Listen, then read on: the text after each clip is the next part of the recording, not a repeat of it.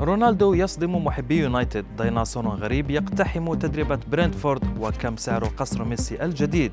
هذه الأخبار وغيرها تتابعونها على العربية بودكاست. يبدو أن شهر العسل قد انتهى بين رونالدو ومانشستر يونايتد بعد ظهور النجم البرتغالي في مقابلة تلفزيونية.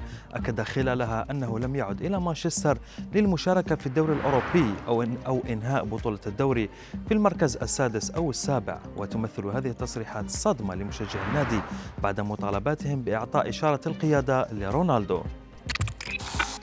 وفي حادثة قد تبدو غريبة أعلن نادي برشلونة إنهاء إعارة اللاعب النمساوي يوسف ديمير وعودته إلى ناديها السابق رابيد فيينا. والسبب هو بند في عقد الإعارة يلزم برشلونة بشراء عقد اللاعب مقابل عشرة ملايين يورو. إن لعب عددا محددا من المباريات وبالفعل تنقص ديمير مباراة واحدة لتفعيل البند وهو ما أجبر البارسا على إعادته إلى النمسا.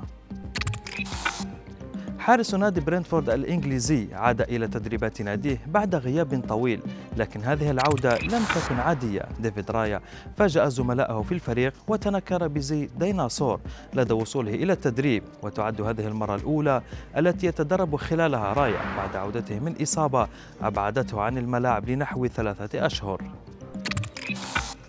بعد الحفلة بعد الحفلة التي أقامها ميسي داخل منزله في الأرجنتين سلطت بعض وسائل الإعلام المحلية الضوء على هذا المنزل الفخم والواقع في مدينة روزاريو.